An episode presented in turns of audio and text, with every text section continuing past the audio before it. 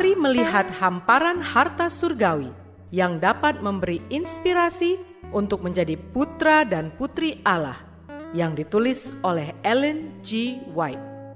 Melalui renungan pagi ini, kita akan mempelajari nasihat yang menguatkan dan memberi semangat untuk memperbaiki karakter kita. Bersama Mana Multimedia Ministry, selamat mendengarkan.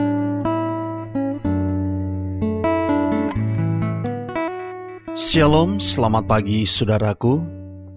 Renungan pagi kita hari ini 8 Desember berjudul Mengalahkan Dunia oleh Iman. Bersama saya, Pendeta Andri Daembani.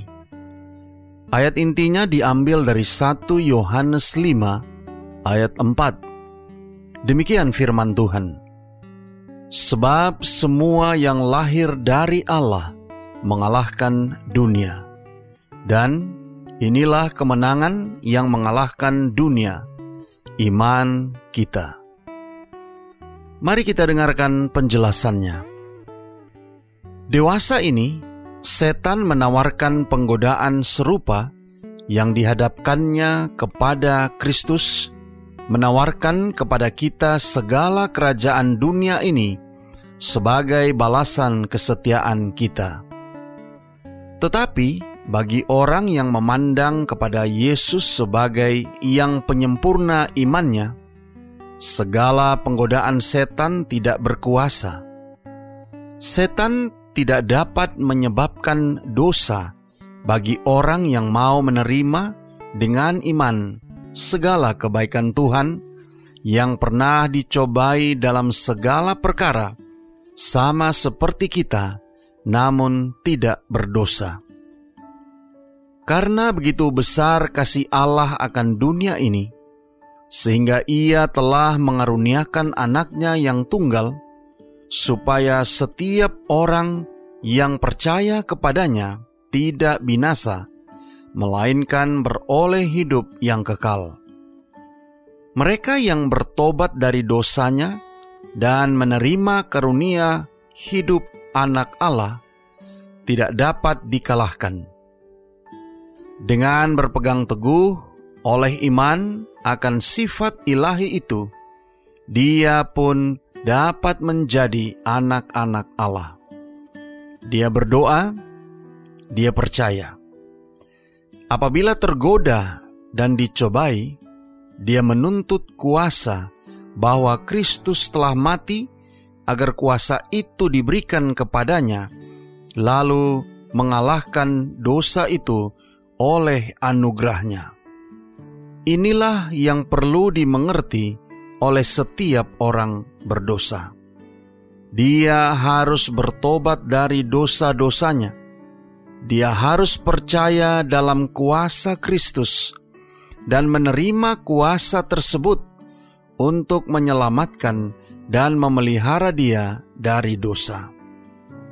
Saudara-saudara yang kekasih di dalam Tuhan, Orang Kristen itu tidaklah menyimpan segala kebiasaannya yang buruk dan menyayangi segala cacat tabiatnya, melainkan roh pikirannya diperbarui menurut rupa ilahi.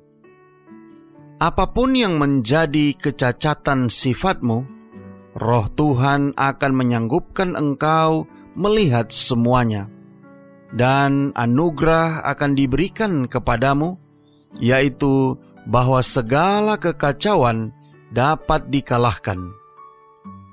Oleh jasa darah Kristus, engkau boleh menjadi seorang pemenang. Ya, lebih dari seorang pemenang. Kebenaran itu harus dimasukkan ke dalam jiwa dan akan mengerjakan penyucian tabiat. Kebenaran itu akan menghaluskan dan meninggikan hidup dan menjadikan engkau layak untuk masuk ke dalam tempat-tempat kediaman di mana Yesus telah pergi untuk menyediakannya bagi orang-orang yang mengasihi Dia.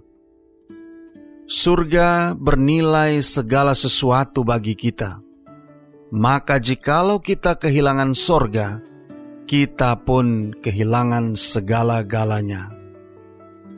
Doa kita hari ini. Bapa, terima kasih.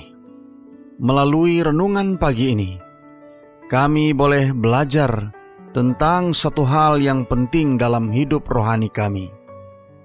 Terima kasih melalui renungan pagi ini, kami diingatkan bagaimana peran iman di dalam mengalahkan dunia dengan segala cobaan yang ada di dalamnya.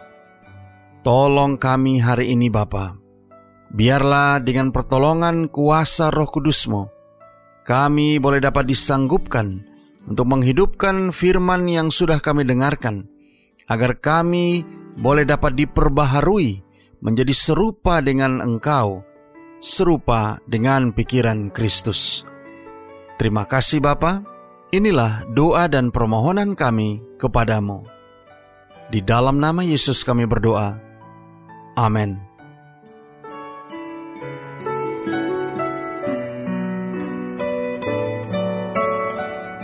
Demikianlah tadi pembahasan tentang menjadi putra dan putri Allah.